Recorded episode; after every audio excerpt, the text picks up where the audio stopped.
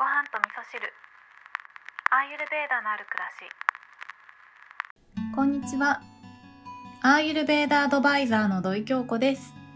今日はアグニのお話をしようかなと思うんですけれども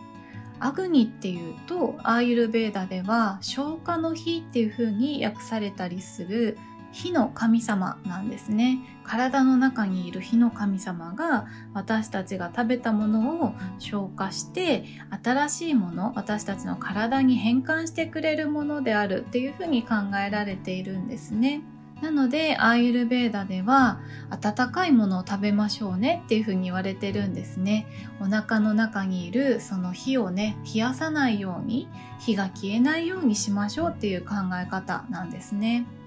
でアーユルベーダの故郷であるインドではいろんな神様がいて、まあ、インドの方はねほとんどがヒンドゥー教徒の方だったりするのでその神様にねたくさんお祈りをされているんですけれども大元はもともとはですね火の神様にお祈りをしていたっていうふうに言われているんですね。神様は火だったんですね。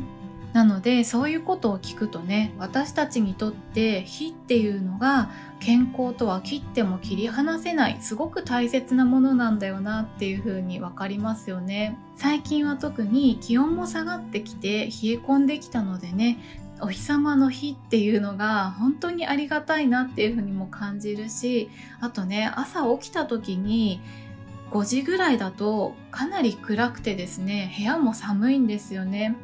でそんな時に私はいつもキャンドルに火を灯すんですけど朝からアロマを焚いたりとか、まあ、アロマなしのねただのキャンドルっていうのも使ってるんですけどそうやってね火を灯すだけで見ているだけですごくほっこりしてね暖かくなってくるんですよね不思議だなって思うんですけど火にはそういう力があるよねって感じています。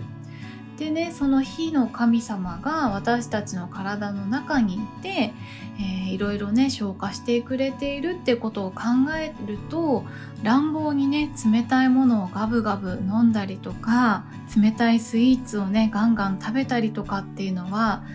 ちょっとね気が引けるような気がしてきますよね。まあ本当に神様がいるかどうかっていうのは別としてですねそれぐらい私たちの体っていうのは温めるっていうことがとっても大切なんだよっていう例えでもあると思うんですよね。なので毎朝のおさゆなんかはねすごくいい例えだと思うんですけど朝一でね温かいものをお腹に入れるっていうことでこの体の中にあるアグニに対してねおはようございますって挨拶をするような気持ちでいつもね朝の白湯を飲んでったりとかしてるんですよ。ということで今日はですねアーユルベーダの中でとても大切に考えられている消化の日アグニのお話をさせていただきました。